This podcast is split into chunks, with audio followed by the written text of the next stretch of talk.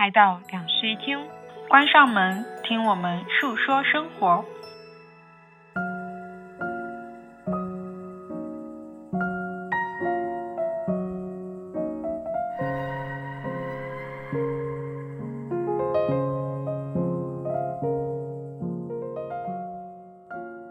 好，欢迎来到新一期的两室一厅，我是陈一日，我是 Sunny，这是我们新年的第一期，我们决定来 call back 一下，就是我们之前在两个月前做过一期选题，叫做“友情的尽头是渐行渐远吗？”嗯，那个其实是我们围绕了一本书，叫做《致渐行渐远的朋友》去发起的一个企划。嗯，然后那本书呢是日本的一个电台，他们经常会收到读者的来信，里面有一个环节就是会让他们的听众给他们投稿关于渐行渐远的朋友的故事，然后他们又收录了六十。个关于这样子的朋友的一些故事，我们觉得很有意思的是，里面有个故事的主角，他在节目播出以后收到了他这个朋友的回复，然后就觉得他这个故事收到了一点回声，我们就想也来发起这样一个企划，万一你的朋友听了我们的这期节目以后也来联系你了呢，是吧？所以就有了这一期节目。对，然后我们在发起这个企划之后，我们。后来的一个月里，我们在邮箱还有各平台的私信里面收到了非常多的故事。好，然后为了模拟渐行渐远的朋友的那本书嘛，我们给每一个故事都取了名字，嗯，取了标题。第一个故事的标题叫做“你的朋友真的很少”，哎，就是听标题就知道这是一个伤感的故事了。嗯，来自亚萨西多士，给名字全是 emoji。每当有人问我你最好的朋友是谁？你的名字，我总是脱口而出，没有任何犹豫。至少在两年前都是如此。一开始只是因为我们都跟 C 交好，渐渐的变成每天傍晚两个人的操场散步，再到后来每天分享生活，无话不谈。我知道你初中暗恋对象的名字，你知道我的第一次少女心悸动，我知道你毕业旅行想去安徽是因为 V A E。你知道我对 Stereo 的喜欢是因为阿信。我三十四个 G 的微信聊天记录里和你的对话占了十个 G。你经常能从相册里翻到我们俩五年前、十年前的黑历史。我知道你高考、考研、就业的每一个决定。你知道我每一个家的地址。我爸妈总问你什么时候来玩，你爸妈也时常关心我最近去了哪里。我以为这就是一辈子的朋友，但好像人就是不可控制的。会走入分岔路口。当我还在心甘情愿地做一个母胎 solo，沉浸在纸片人的世界里，你迎来了你完美的初恋，并走入了谈婚论嫁的日程。我以为这不会给我们的关系带来任何影响，你也认同所有单身、恋爱、结婚的选择自由。但我们的聊天频率从每天到每两天到每周，但我们争吵的频率从一年到半年到两个月。但我们冷战的长度从半天到两天到半个月。现在的你会因为他去玩曾经我推荐给你无数次却始终不感兴趣的游戏。现在的你会觉得我在微博上对父权社会、对男性凝视、对娇妻文学的吐槽都是在冒犯他和你的爱情。现在的你会在我们时隔一年难得的面对面相处中，随时打开手机回复他的微信消息。在那天晚上，我们又像以前很多次一样，睡在一张床上侃天侃地。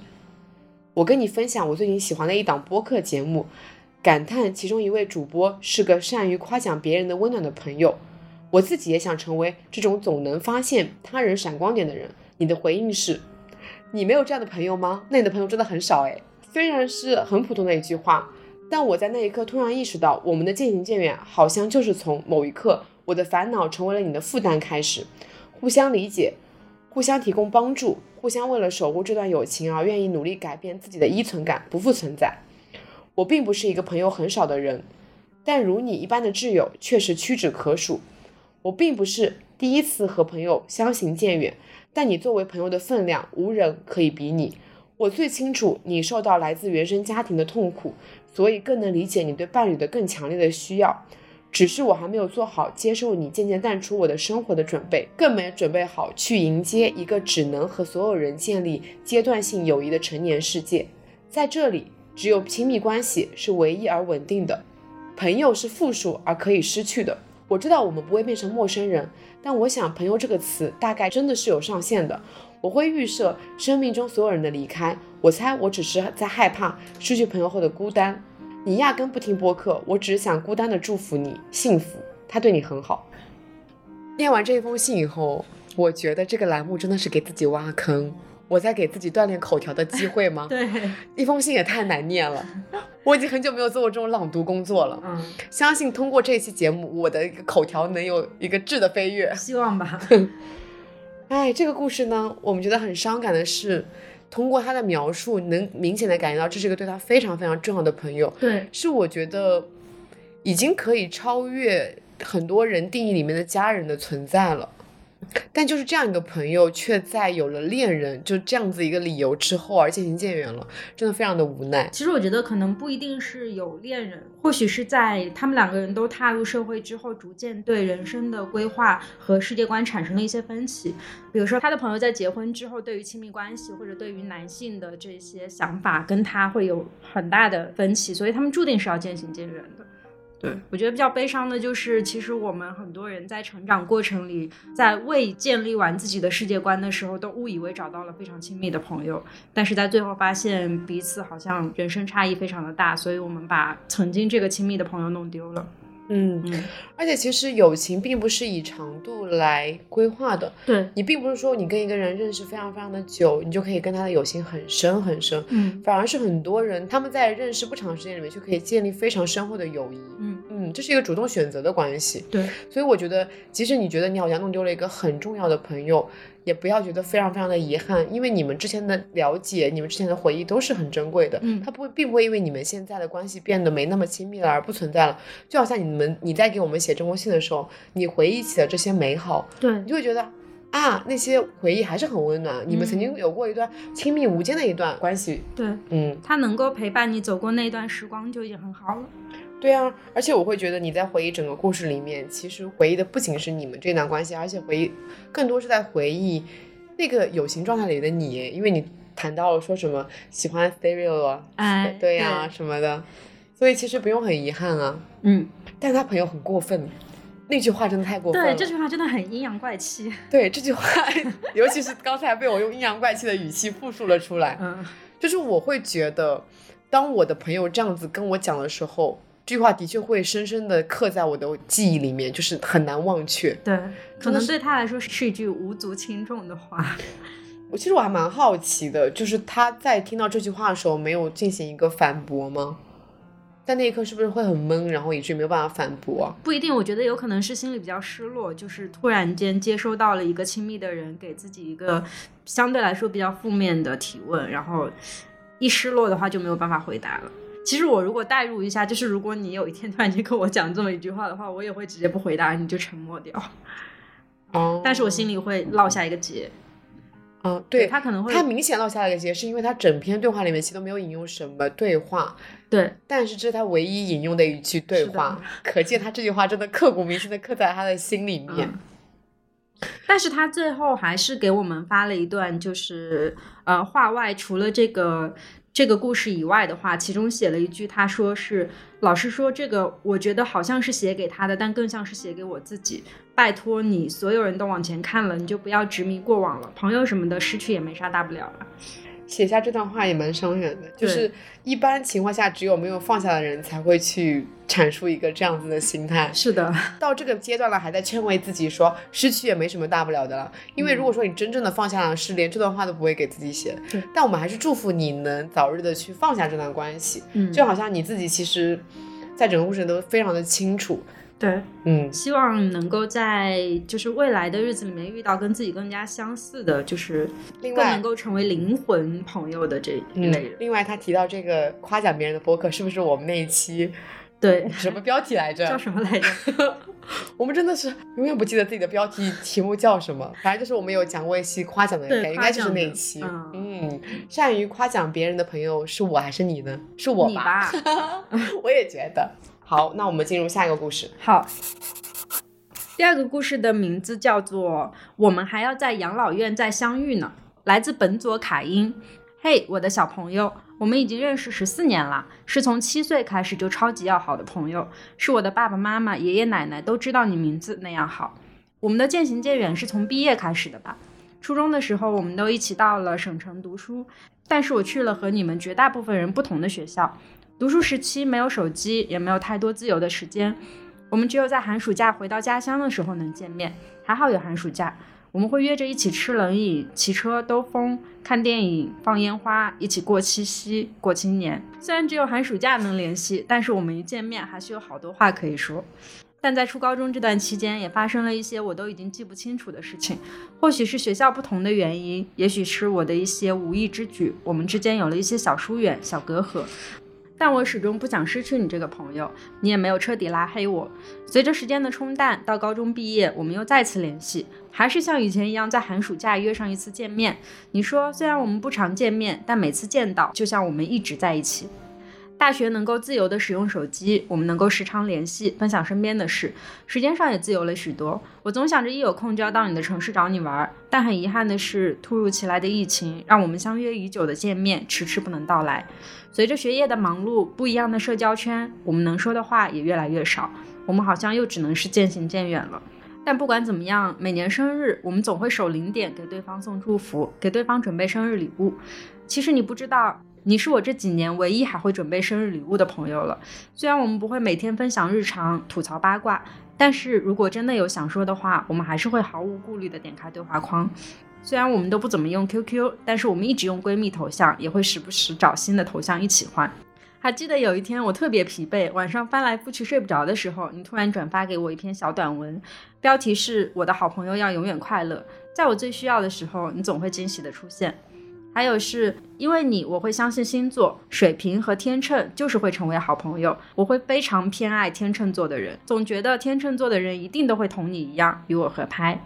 虽然我们渐行渐远，不再每天联系，不再知道对方的近况，不再深入彼此的内心，但我们始终是好朋友。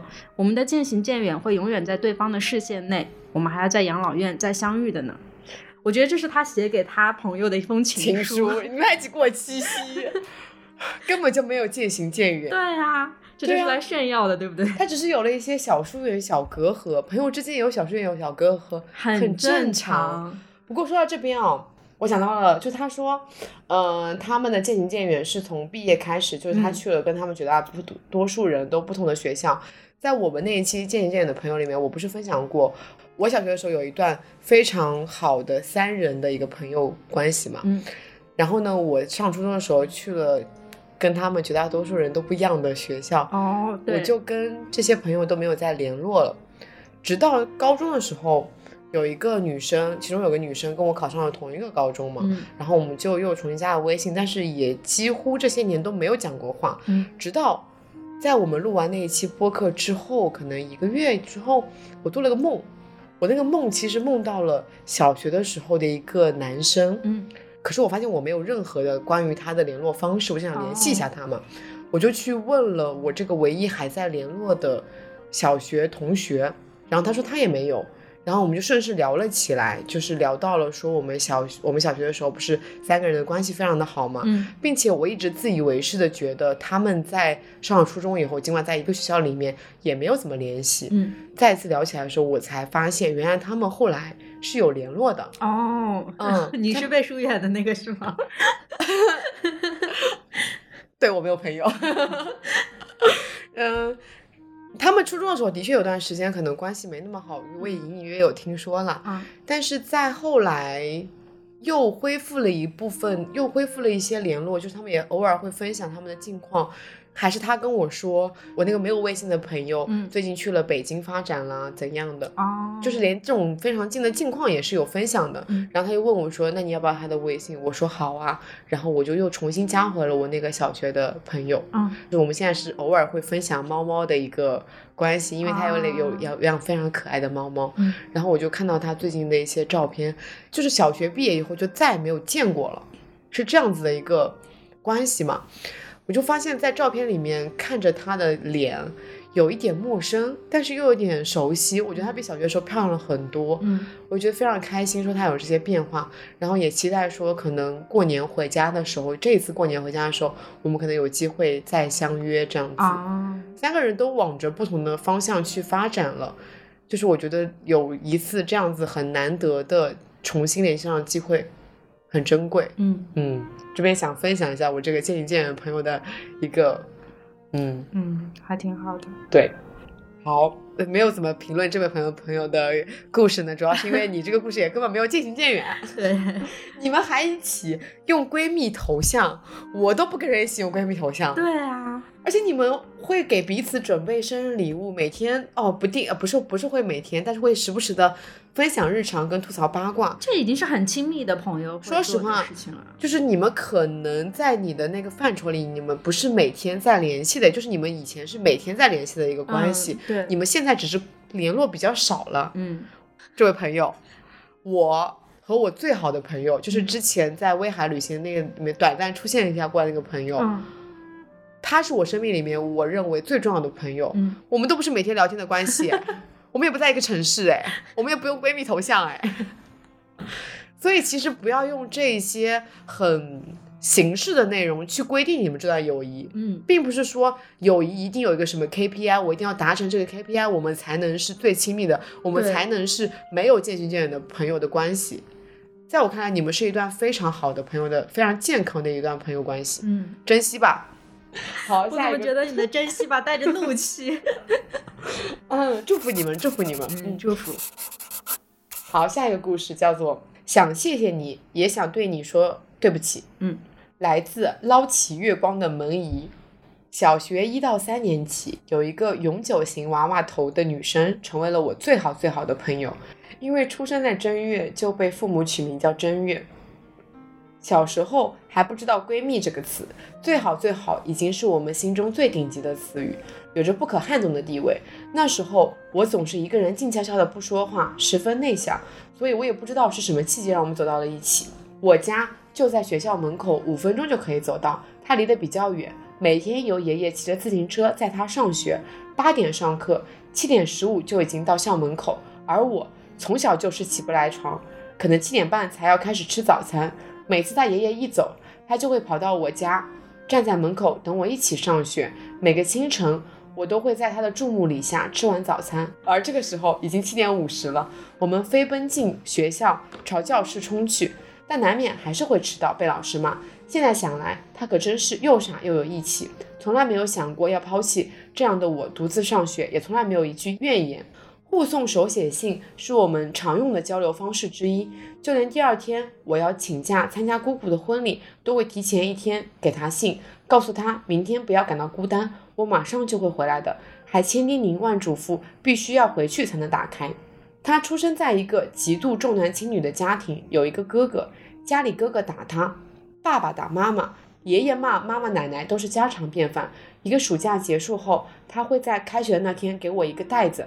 里面写满了他的伤心事，这是他暑假唯一的心灵寄托。我拿回家哭着读完，郑重地把它们压在枕头下。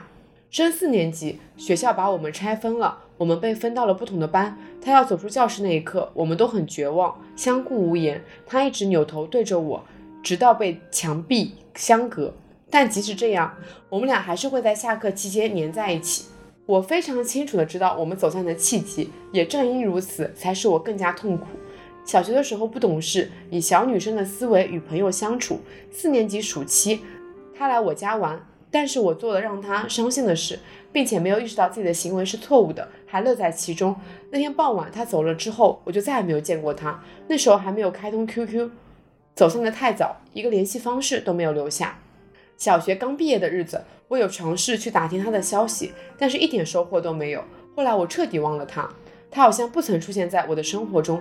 直到高中，我感慨自己没有一个可以在我伤心时安慰我的闺蜜，才忽然想起，曾经有一个女孩总在我最难过的时候守在我身边，无比担忧地看着我，安慰我，不离不弃。之后的一次模考，我在一张表上看到了一模一样的名字，即使觉得不可能，也仍满怀期待地跑到那个考点数他的座位。结果等来了一个五大三粗的壮男生，我开始幻想，在未来的某一天，我已经成为了某一公司的高管，遇到了身为同样高管的他，还是那个娃娃头，我们惊喜的喊出对方的名字。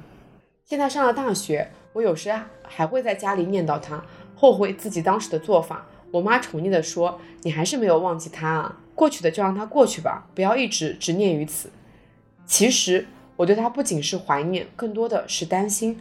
生长在那样的环境中，不知道他现在过着怎么样的生活，有没有顺利的读高中、上大学？有没有交到好朋友？是否过得顺心如意？如果我的这一篇文字出现在播客中，如果你听到了本期播客，可以通过两室一厅播客的官方微博找到我。我知道我们不可能再回归当初的亲密，甚至可能无法再次建立友谊，但至少告诉我你一切都好。最后，我想对你说，谢谢你，还有对不起。嗯，这也是一个蛮伤感的故事。嗯。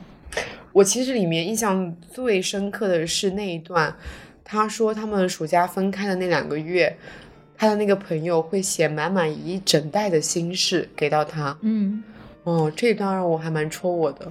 对，因为他朋友其实，在听出来是一个在童年时期有非常多家庭来自家庭的阴影的这样一个人，所以我觉得可能也是一个比较容易受伤的人。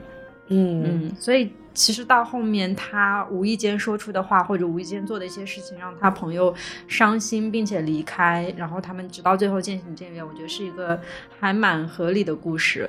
而且当时因为年纪太小了，他在那个时候讲出来的话，他根本不会意识到他已经伤害到他的朋友了，只是会意识到。为什么我的朋友突然不跟我玩了？只是在后面反复的去咀嚼他们这段关系的时候，才意识到啊，原来我当时这段话可能伤害到了他，嗯，所以才导致了我们这段关系渐行渐远了。但他比较好在说，他居然还能够意识到，说我做的这件事情伤害到了他，就是很多人是没有这个意识的。我觉得就是在给我们发这些信的里面，有很多人其实都是被伤害的那一方，耿耿于怀，然后给我们发了这些信。像他这样的其实还挺少的。哦，对，伤害别人的人通常不会去反复咀嚼自己曾经的一些行为。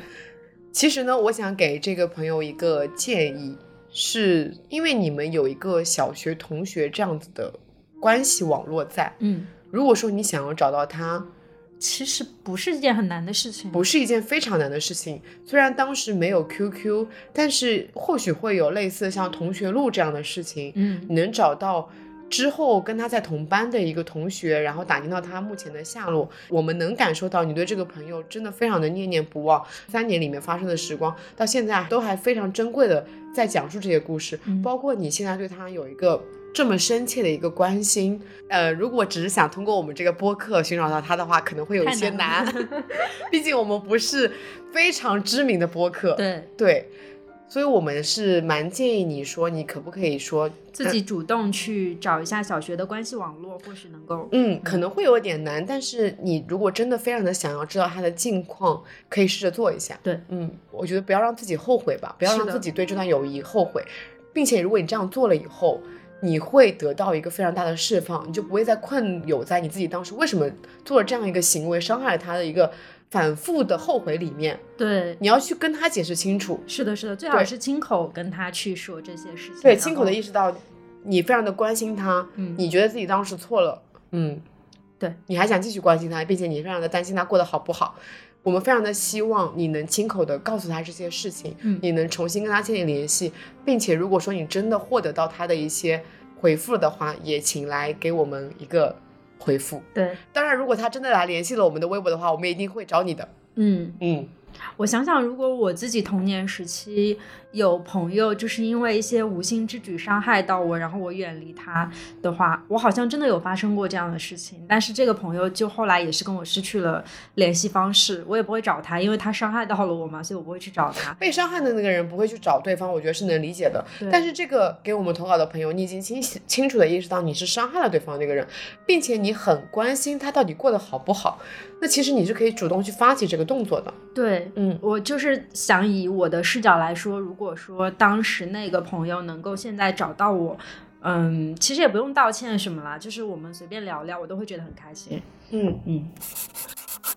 在上一个故事里面不是有提到手写信这种形式嘛？嗯，我觉得手写信真的是一个非常有力量的东西。对，在电子网络如此发达的年代，然后哦，对，这边插播一句，大家呢，即使是写电子邮件，能不能也善用标点？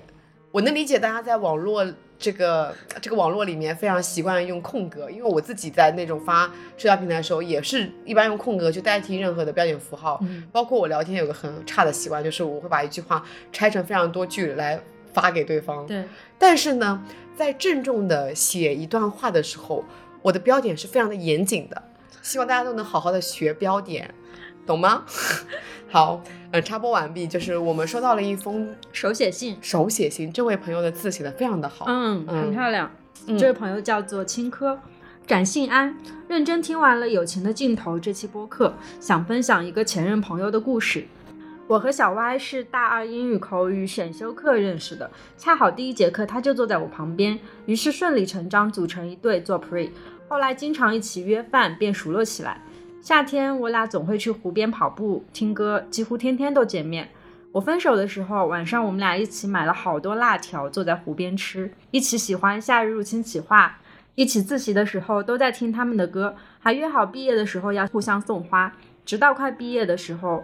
五一三天假期，我们买了票去南京玩，发现学校不批假。我以为偷跑出省不严重，但有一天毕设老师告诉我，一旦会被发现，会被记过，档案永不会消。于是，在出发的前两天，我把他给割了。当时发了小作文给他道歉，但他一上来就讲话很难听，说你有完没完。我从老师那走了以后，路上就一直在哭。后来很长时间都没联系，没见面。我问候了他几次，他也礼貌回了。我们院先开的毕业典礼，他完全没反应。到他典礼头一晚，我跟他说第二天去给他送花，他说好。我第二天下午要飞走，早上行李都没收，就去他们院等他。快中午的时候把花给他了，拍了合照。他给了我一封手写信，挺真诚的。我们还最后拥抱了一下。我以为可以回到从前，其实并不。七月底我去他的城市旅行一周，提前几天就很激动地跟他说了。他表示刚陪另一个朋友逛了景点，我说景点我一个人去，只要有空一起约饭逛街就好了。现在想想我可真卑微。总之他百般借口不愿见面，我到现在都不知道原因，因为我是一个人去的，几个普通朋友都大老远来见了，但一直到我离开，小歪我都没见上。回家以后我心想，我和我大学最好的朋友就到此为止了。这是一段发生在疫情时代的故事啊。对。不然你就可以自由的出校了。可是我觉得，如果说我的朋友在临行前两天割了我的旅行，并且也只是给我发了小作文的话，我也会不理他。嗯，除非他有非常正当的、合理的理由。其实这个理由还挺正当的。嗯。但是呃，我当时也碰到过类似于这样的事情。可是我的朋友呃给我的处理方式是他负责了我这一趟旅游所有的钱。哦，对，就是他支付了所有的费用。可是这个门槛挺高的，说实话是这样。但是他的那个道歉就会让我觉得还挺真诚的。然后这个朋友在后来又立刻陪我去了另外一个城市啊，那我觉得这个处理方式不错。对，不是只是解释了说我为为什么我这一次不能来，而是给了给到了你一个补偿措施。对。抛开那一段承包了你所有旅行的费用的那一段，嗯，他承诺了你们，就是立刻跟你一起的去了下一段旅行这一段，对我觉得这个是非常能体现。我是真的想跟你一起旅行，是的，我是真的无可奈何才割这一次旅行。嗯，对，这个处理方式非常的好。我觉得或许是你们两个之间沟通可能出了一些问题，因为他当中有说到，就是他一上来就讲话很难听嘛。人在气头上的时候确实是讲话很难听的，但是如果冷静下来，我们能够对当时发生歧义的那件事情再重新去解释、重新去沟通，我觉得或许不一定会发生那么大的矛盾。对。其实整个故事听下来，我觉得像是两个人都碍于面子，没办法再进一步的一个结果。嗯，哦，小歪他显然他并不是做错事的那个人，他没有什么理由说我要去主动在这段关系里面去求和，因为他算是被伤害的那个人。嗯，哎，又是一个伤害别人的人来投稿，哎，也不算伤害吧，就是，但是其实他后来也有努力过，重新去挽回自己这一段友谊啦。嗯，对，只是没有挽回成功。嗯。蛮伤感的。或许你们在后面挽回的过程里面，是不是没有聊到过这件两个人都有了心结的事情？对，其实主要是问题是你要把这个造成你们问题的那个结去打开，对，而不是非常对症不下药。是的，是不对症下药，非常不对症下药的去解决问题。嗯。就好像你们的问题是 A，可是你拼命的通过 B、C、D 的那种方式让你们俩的关系缓和一点，可是你们还是没有解决 A 这个问题。对对，这个东西其实就跟亲密关系还挺像的，嗯就是你在一段亲密关系里，你一定要去解决你们问题的那个症结，否则的话你们迟早是会走散的嘛，对吧？嗯，所以要不要试着再约他去一次一定能成行的旅行呢？或者说，就是很真诚的去告诉他说，我真的很想和你一起旅行。对对，嗯，然后把这个一直放在你心里面耿耿于怀的事情，去跟对方阐述。对，沟通真的是一个非常有效的工具，可是很多人却不擅长去使用它。嗯，是的，嗯。好，那我们来到下一个故事。这个故事的名字叫做《学生时代最刻骨铭心的喜欢》，终于有个爱情故事了。嗯，来自双月脏鱼。我有一个关系非常微妙的男生朋友，以下我简称为 F。我和 F 做了九年同班同学。初中的我暗恋的是另一个男孩子，所以当时只把 F 当成很好的朋友。我和 F 的关系很好，属于无话不谈的那种。晚上睡前总唠一些有的没的。我的九宫格就是在那个时候练熟练的，是按键手机时代，那跟我差不多大。嗯，某天晚上，F 向我表白，被我拒绝了，因为当时有喜欢的男生。后来不知道过了多久，从其他同学那里得知了 F 和 D 在一起了，但不知道为什么心里有点不舒服。上课时，因为 F 在前排，我抬头看向黑板时，眼睛总会和他对视上，我也没多想。后来上了高中，我们分别去了不同的学校，断联了。他不发 QQ 空间，但是高中我总能想起他。就在高二的某一天，我们在书店相遇了，他有了新的女朋友。哇，他已经有第二个女朋友了。（括弧他女朋友我也认识，是我们共同的小学同学。）（括弧完毕。）只是相互寒暄了几句，便回去了。当时我心里有个声音，原来他有女朋友了，像是失落。就这样又断联了一段时间。寒假时忽然收到了他的消息，接着我们聊起了近况，就恢复了联系。我得知他和他女朋友已经分手了，竟然有一丝高兴。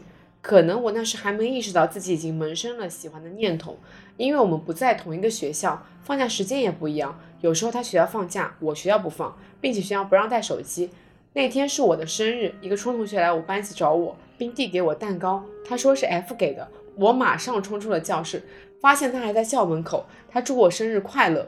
这时午休铃声响了，我便没有来得及和他多聊。之后的一段日子，我开始期待学校放假，因为回家就可以和他聊天。我是艺术生，需要参加联考、校考。我总是在画画结束以后给他打电话。就在我要离开家出去集训的前一天晚上，我记得那是二零一七年的最后一天，我和他一起散步，因为过了公园就到我家了。我感觉到 F 放慢了脚步，他停下来说：“我可以在这里坐一会儿吗？”我害怕父母担心，就没有答应。分别以后，我走到家门口，越来越觉得舍不得，想着就冲动一回吧。鼓起勇气给他发了一条消息，好想抱一下你呀！其实这句话在之前聊天，F 就和我说过，我只当是玩笑话。其实心脏已经控制不住的加快了速度。他秒回你在哪？我便转身朝他走的方向疾步走去。后来我听到有条小路传来跑步声，是他跑了出来。我知道那时我心动了。F 喘着气，张开双臂。我熊抱了上去，我并不知道应该怎么抱异性。松开时还像兄弟一般拍拍他的后背说：“走了。”但他再次张开双臂说：“再抱一下吧。”我又如兄弟般抱了抱他。讲真，现在想起来都想笑。转身打算回家，走了两步以后，他又从后背把我抱住。你们到底抱了几次啊？此时我的心已经小鹿乱撞，一时不知道说什么才好。他松开后开玩笑说：“你头发好香啊！” 这真的不是一个爱情故事吗？这个是应该投稿 crush 小组的吧？对。后来便离开家去了杭州。那时有了手机，每天晚上都能接到他的电话。F 在学校用公共电话打，学校公共电话要排队，并且距离宿舍和教室很远，每次还只能打三分钟。有一次他刚说完，他的电话卡没有话费了，电话便断了。我很焦急，等了几分钟，想着要不再打回去试试。接通以后，F 第一句话就是“挺聪明的嘛，知道打回来”。校考结束以后，我回了学校，决定和他表白。那天我用了室友的 QQ 加他，聊了几句，便去他便确定了是我。我鼓起勇气和他说我喜欢你，他说他好高兴。虽然很喜欢他，但我们都没有提出想要在一起，想以高考为重。现在想想真是默契，后面的联系一直保持到高考结束的毕业旅行。毕业旅行，我是和我的高中同学两男两女的组队。我想可能是因为这个，我们开始逐渐断联。当时我并没有想到应该和男生保持距离，或者考虑到和男生一起出去旅行他会介意。我在感情方面有些过于迟钝了，他没有再主动联系过我，而我主动了几次，他的回应也是一问一答的那种。碍于面子，我就没有再主动找他聊天了。快上大学的时候，他留在了南方，而我去了北方。快走那天，我给他发了消息，我想问你个问题。他说还是太远了。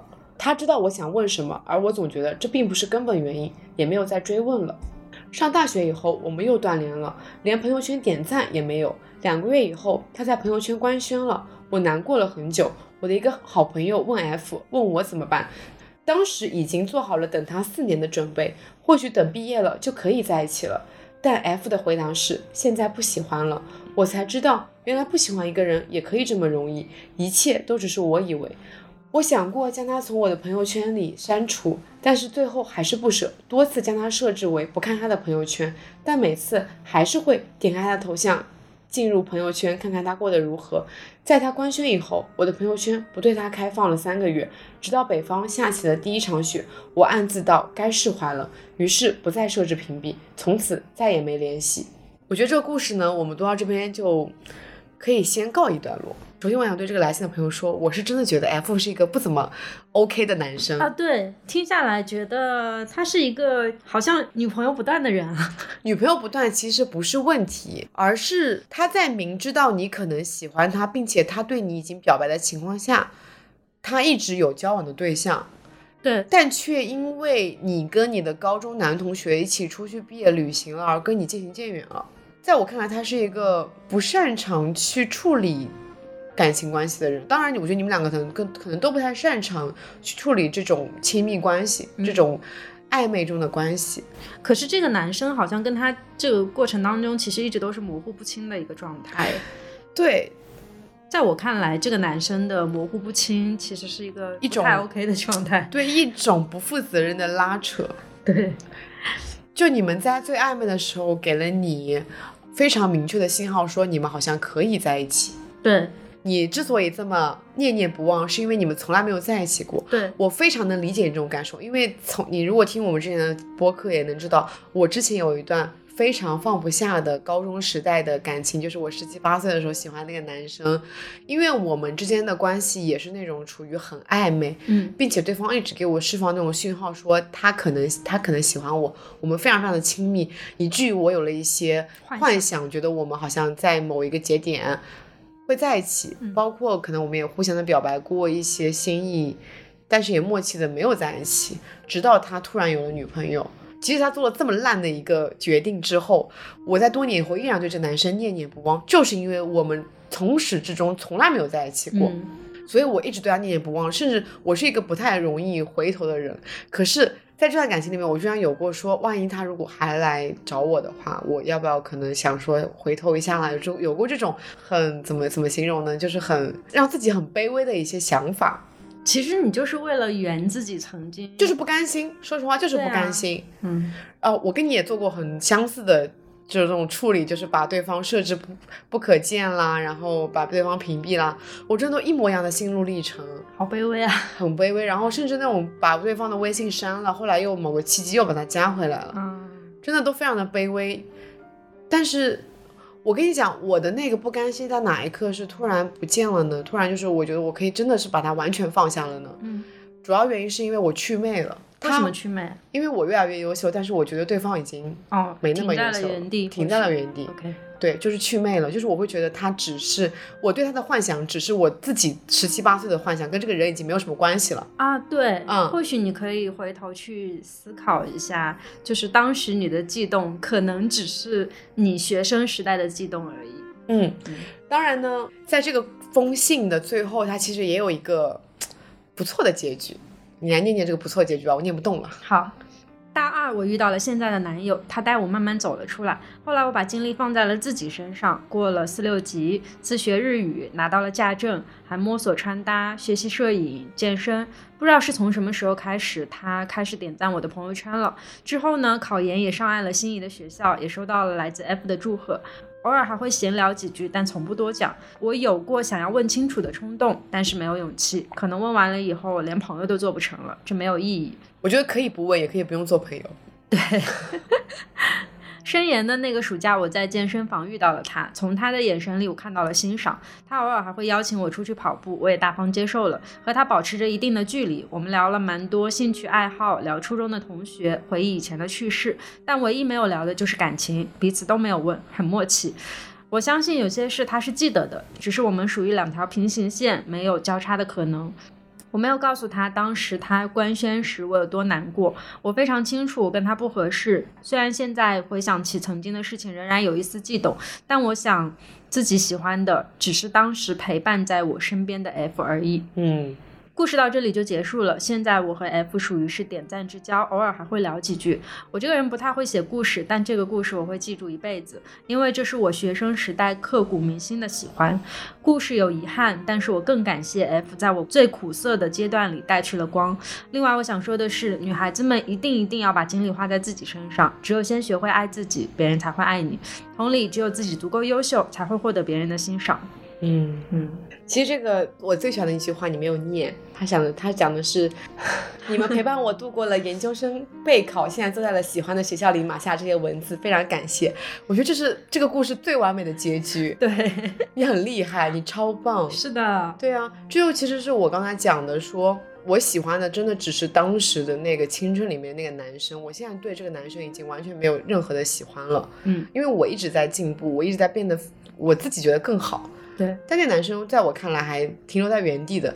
然后其实，而且在我当时一直意识不到他对我的行为是对我的一种非常强烈的伤害。嗯，在后来幡然醒悟，他就是在伤害我。对啊，嗯，可能有一点不一样吧，因为在我们投稿这个朋友，在他认为这个男生是给他苦涩的时间里面带来那段光，那记住这个光就好了。对的，嗯嗯，有过光就非常。你念念不忘的，其实是在你那段苦涩的岁月里面。你获得的东西，我觉得其实还是在想念自己了。嗯，就是我觉得人会美化记忆。对对对对，所以你只要记住这段美好的回忆就够了。嗯嗯。下一个故事的题目叫做“联系了三个朋友，但是又失联了”。你怎么起这么潦草的 标题？就是精华，好吧？嗯，这位朋友叫做榆树，两室一厅的主播和听众朋友们，你们好，我是榆树。一直以来，我不是一个会花时间精力维护友情的人，在社交方面总是保持顺其自然的态度。以前的我总把一个人过得很好挂在嘴边，现在发现大错特错，因为当时身边有很多朋友，不知道真正一个人的滋味是什么样的。原来我是需要朋友的。听了那期关于渐行渐远的友情的播客，我意识到有些渐行渐远的友情可能是断送在我的手上的。看到投稿征集以后，犹豫了两天，还是分别给三个朋友发出了消息。给第一位朋友分享了一首歌《有有如你》，是一部韩剧里的歌。本科的时候，他给我推荐这部剧和这首歌，我当时只是客气答应，没有真的去看。我们因为这首歌捡起了聊天对话框，聊了聊近况和彼此的工作。给第二位同学分享了关于《康熙来了》的播客，因为《康熙来了》是他大学的下饭视频，我在他的影响下也看了很多期。给第三位福州朋友分享了最近听到的一个闽南口音的播客，我们打开话匣子吐槽了职场的阴暗面。我写这篇投稿的时候已经是十月末了，我和他们又再次失去联系。经过我这些尝试再次建立联系的行动，我明白了，原来友情的线不是断在我一个人手上的。我之前高估了自己在一段关系当中的能动性，我能感受到对方因为我突然的主动联系感到意外和开心，但是我们还是因为空间上的距离，没办法和以前那样亲密无间。我觉得这个朋友做了一个非常好的示范，就在听完我们的节目以后，试着主动去联络他。对对对对，就好像是我们收到的所有投稿里唯一一个自己主动去做了一些尝试的，也算是我们的节目有了一些正向的反馈吧。对，嗯，尽管说你们后面没有再继续的深入的联络下去，是非常能理解的事情。毕竟你们中间有很多的空白，对，它不是说一时之间就能建立起来的。而且，我觉得最重要其实是距离啦。嗯。嗯，假设说你们是同一个城市的朋友，然后你们本来渐行渐远了，现在又突然联系起来了，你们就可以立刻去约约一个线下见面，这样子可能恢复联络的可能性会更大一点，更更快一点。对，因为我自己是有断联两年的朋友，然后我这个朋友在两年之后突然间联系到了我，然后我们重新开始聊天，聊到了我们曾经在一起的那些日子。之后没过多久以后，我就去到了他的城市，和他有了一次见面。然后接下来就是我每一次去到这个城市的时候，都会和他见面，然后我们平时里也会分享一些就是人生当中比较呃重大的一些时刻，比如说换工作之类的。平常也不聊天，但是也算是捡起了曾经的友谊。我觉得这样子就够了，因为其实确实是的，就是每一个人在每一个阶段真正能够亲密无间的朋友，我觉得还是只有那么几个了。嗯，而且你要相信我，你这个主动去发起的联系的这样一个动作。会给他们带来一点快乐，对，嗯，发生这样的事情而觉得那一天非常的心情愉悦，嗯，所以其实你做了一部非常棒的，你做了非常棒的一步，嗯。嗯。然后他在这封信的后面其实还有一段话，但我们就没有再不再展开聊了。嗯，他提到了一个非常有意思的事情，就是邓巴数字。社会学里有一个著名的理论叫做邓巴数字，说人类的社交人数上限是一百五十人，精确交往、深入跟踪交往的人数有二十人左右。然后最近呢，邓巴又提出了一个数字，一个人需要多长时间才能和另一个人建立起友谊呢？给出的答案是三十四个小时，居然比我。哎，三十四个小时比我想象中的长，对，比我想象中的长。我觉得我花一个小时就能跟别人建立起友谊。嗯，是你的话是的，但是对于我来说的话，我觉得就是需要长一点的时间，但是可能也没有到三十四个小时那么长。对，我觉得我跟你建立友谊，在我的概念里，不是一顿饭的时间吗？倒也没有吧。真的吗？原来我们对友谊的误差如此之大。我觉得得有个四五个小时，就是还要加上后续的一些聊天。哦，不是只有那个面对面的，因为那顿饭之后，其实我不太确定我还能什么时候再跟你见面。但是直到后面会有了相互有交集的情况之下，等一下，我们吃了那顿饭之后。不就是决定要成为第二次？不就是决定？没有，中间还有陆陆续续聊了一一些内容而已。我怎么完全不记得我们中间还聊天了？就是有的。我的印象里面只有那一顿饭，以及你给我打了一个电话说我们要住在一起的这件事情。这样子吗？中间的我跳过了。好，好。然后这个朋友呢，后面也有聊到说他最近嗯独居，然后可能还培养出来了很很多的爱好，觉得生活的很充盈，但是。又少了那么一点朋友的陪伴，嗯，就是还是觉得有一点点失落，就是一一方面觉得自己的生活很丰富啊，很现充啊，对，一方面又想有一个可以讲垃圾话的朋友，嗯，所以你可以试着在你目前的社交圈子里面去建立一段新的友谊，可以，因为你有提到说，呃，你想要跟人建立一些面对面的聊天，嗯，你觉得面对面的联络是更加的直接的。那你就去试着做一做嘛。对，或许找一个空间距离上面比较近一点的人做这种比较亲密的朋友会。对呀，嗯，这不影响你说你想念以前的朋友，但是我们也非常的欣然的去接受新的朋友。对，嗯。下一个故事的名字叫做《不知道如何回到十九年前的关系》，来自 Joy。莲是我人生中认识的第一个漂亮女生，她的漂亮程度在我们那个年代可以达到校花级别。而且她不仅漂亮，学习好，学习之外的事情也做得非常的好，是令人羡慕的人，也是与我完全不同的人。如何认识莲，如何跟她成为朋友的记忆已经相当模糊了，毕竟十九年了。但想来一定是我主动社交的缘故。哇，你很棒哦。嗯嗯，我的小学周末除了写作业，就是在家在莲家待着，看她练舞，看她的芭比娃娃。看她很漂亮的公主裙，跟她比赛四三九九小游戏的化妆游戏（括弧每次都输给她）。她会拉着我出门散步，教四肢不发达的我跳舞，在很多方面照顾我，鼓励我。后来我们各自选择了不同的学校上初中，再后来连转学到了我的学校，再次见到连，异常兴奋，想着终于可以跟最好的朋友一起在一个学校上学了。但我再次见到的莲好像换了一个人。不再是我认识的那个模样。那时同学们都在讨论莲为什么转学过来，那个原因很不好，但我也没有去问过他，因为在那个时候我就已经认识到了，莲和我已经走上了完全不同的道路，我们修复关系的概率很小。很多年以后，跟小学同学吃饭，同学再次提到了莲，依然是说着很不好的传闻。那时的我突然想知道莲过得好不好，于是我尝试通过同学联系了莲，尝试想要展开对话，但我发现不知道如何开口，我也不知道如何去回到过去的关系。每次回老家都会去看一看家乡的变化，总是会不自觉走到莲家的那个小区，我依然清楚的记得莲家在几层，家里的装修是什么样子。记得在他家旁边那条小路，我们跑下去散步的场景。这些年，我失去了对我来说很重要的表哥，经历了爸爸住进 ICU 的日子，开始懂得什么是珍惜，开始想要不留遗憾的活着。所以看到这个电台的真心的时候，我再次想到了莲。虽然我并没有抱着想要去修复这段关系的想法，纯粹是想要记录这个在我生命里留下很多瞬间的女孩。但没想到，写完这些文字的当下，我发现我还是想要回到和莲成为朋友的岁月，所以我再次尝试联络莲。我不知道会不会成功，也不知道我们会不会回到过去，但我很想约他吃个饭，见一面，叙叙旧。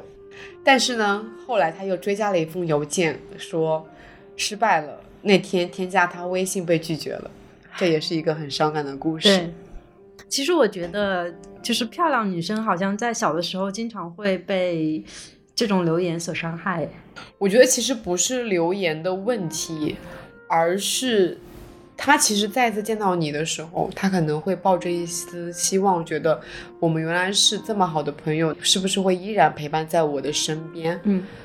可是当时的你是不是没有去做出任何的动作？因为我在这封信里面没有看到你干了什么，他有什么行动？对。好像只是阐述了大家对他的一些留言，然后你因为觉得好像走上了不同的道路，也没有想去修复，甚至在听到了很多朋友同学讲到他的传闻的时候，你有试着去维护一下这一位朋友，维维护一下莲吗？我不知道你有没有，只是在这封信里面我可能没有看到。对，这可能就是他为什么在后来拒绝你微信的一个理由吧，我想了。嗯嗯，或许是对。如果是时机的问题，如果说你很真心的在当时那个情况下想要维系起这段友谊的话，或许当面去问一下他到底发生了什么，他本人讲的会更可信一点。嗯，因为在这个故事里面，我能感受到，嗯，你们刚刚认识的时候有很多美好的事情，并且你觉得他是个非常闪耀的人，你觉得他能跟你做朋友，你就觉得很幸运，然后他很照顾你。可是，在你们失联之后，他再次以一个没那么闪亮的模样出现在你面前的时候，我不知道当时你是怎么想的。你可以试着去想一下那个心里的想法。嗯，虽然说你被添加微信失败了，但是你不要气馁啊，说不定还可以再努力修复一下呢，是不是？或许还有机会再见面。对啊，是啊。嗯，你要不要弥补一下当时你没有迈出去的那一步？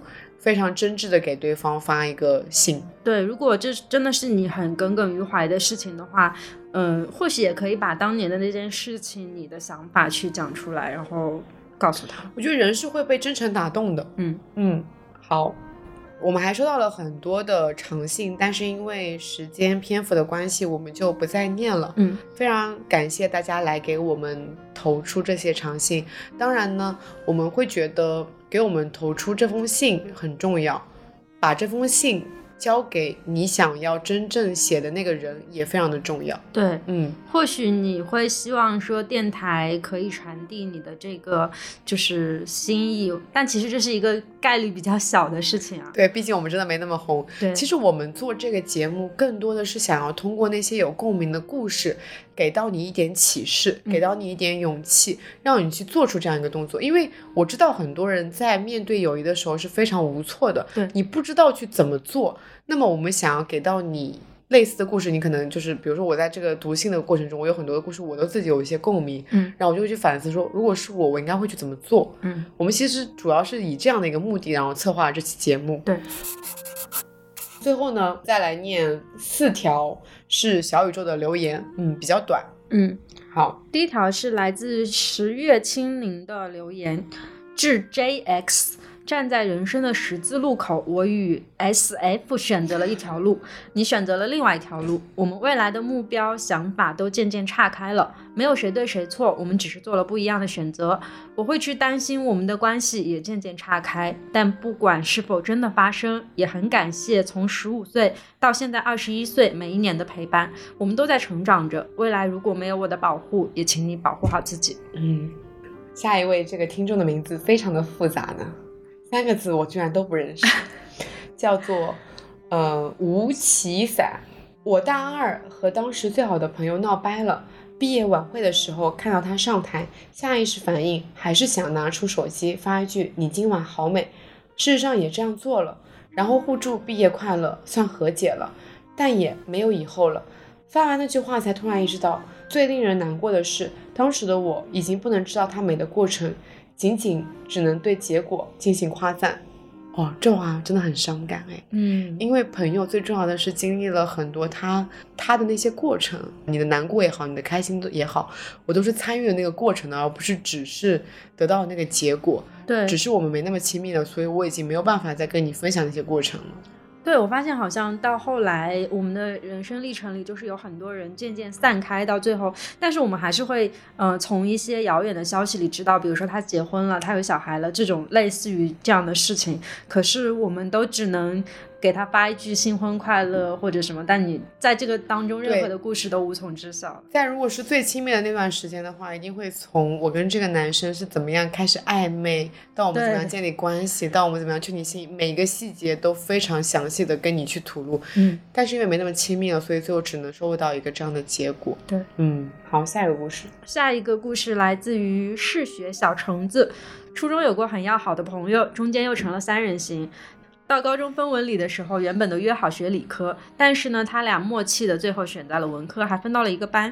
虽然理科文科楼并不远，但是我们也渐渐因为学业繁重无法打照面。不过好在，尽管已经没有物理上的连接，依然有精神上的支持。自始至终，那位好朋友对我都是鼓励和赞美。在我人生迄今为止的每个重要阶段，他都不自知的给了我一些支持。虽然我们已经快十年没有见面了，全靠社交软件维系，但是这一份友情好像一直都存在，有点欣慰。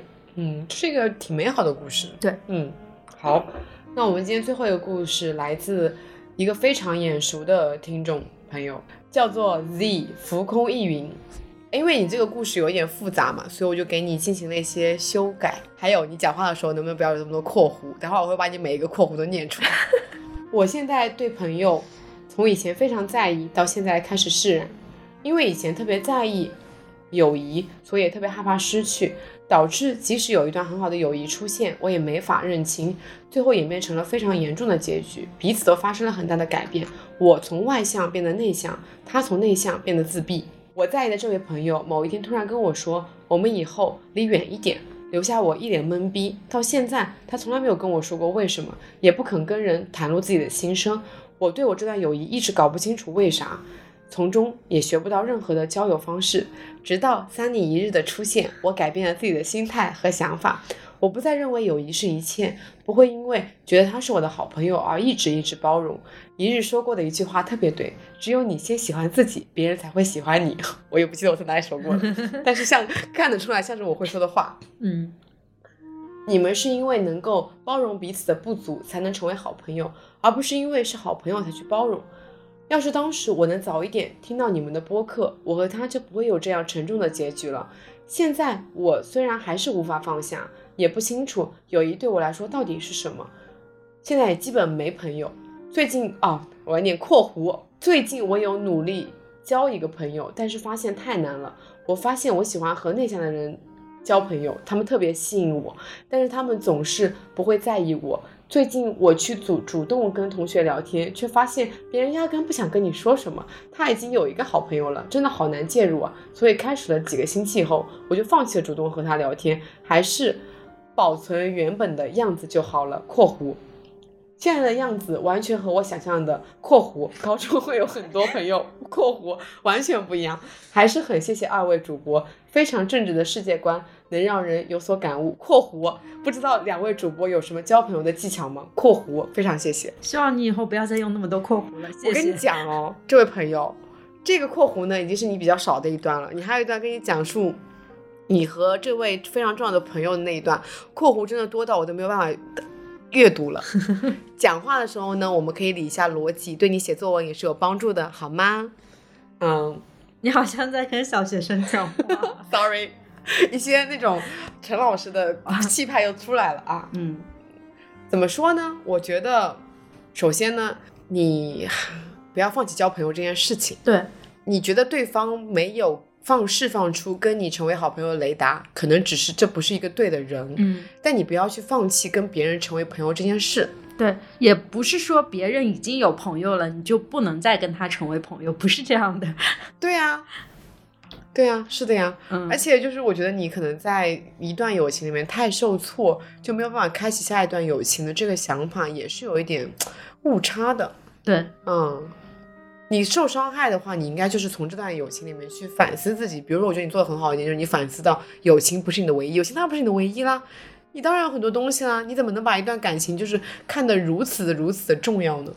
它只是一段关系，你要理解，一段关系就一定会有开始，有一段会会有那种非常火热的时候，也会有非常淡的时候。它只是一段关系，任何关系都会有这种时候。嗯。而且我觉得友情不是唯一性的东西，所以其实你没有必要说要把自己的希望放在某一个人的身上。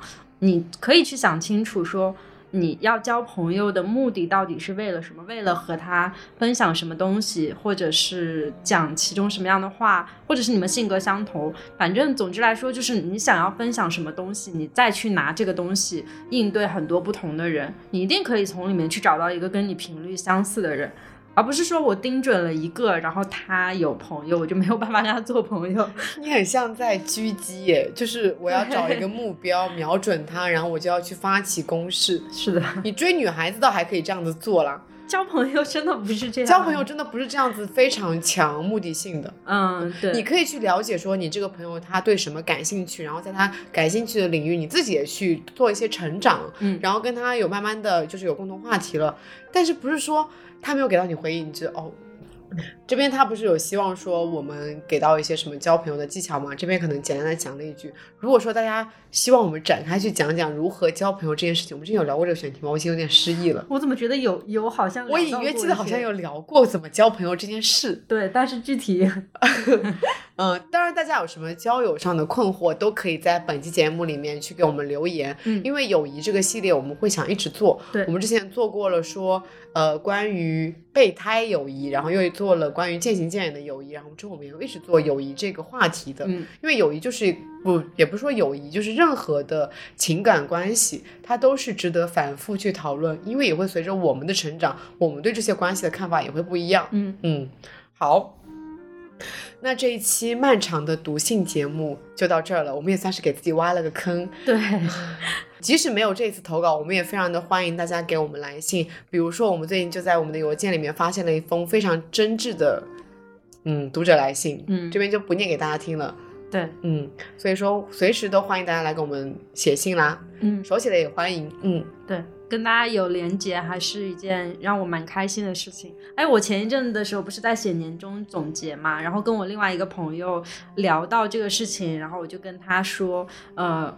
我的邮箱里面收到的一些听友的来信，或者是我的微博收到的一些私信，很像是我的年终奖，因为我本人是个无业游民，没有年终奖，所以这些就成了我的年终奖，然后我就觉得很开心，有被安慰到。嗯，跟大家连接真的让我觉得非常的愉悦。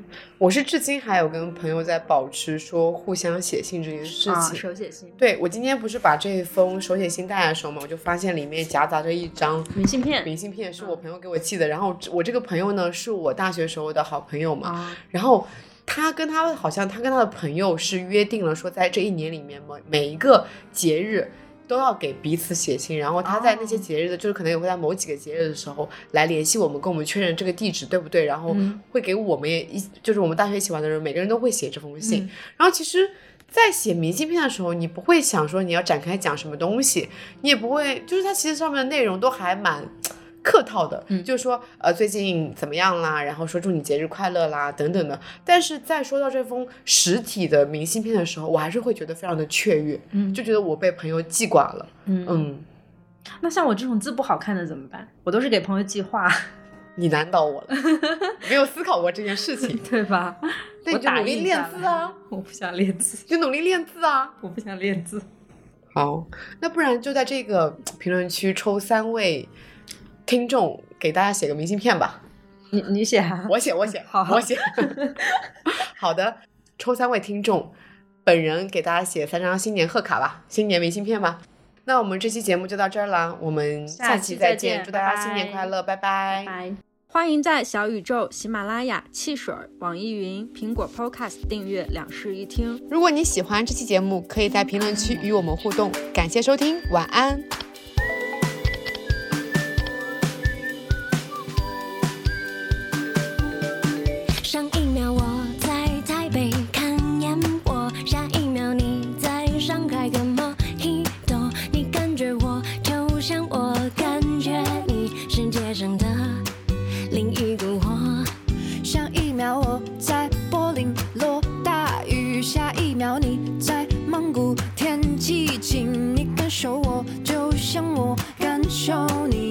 上的另一个我，人生到处是假正经，变幻莫测，捕风捉影，有几个陪我等雨停？难得真心情，天高海阔，我的渊明谁倾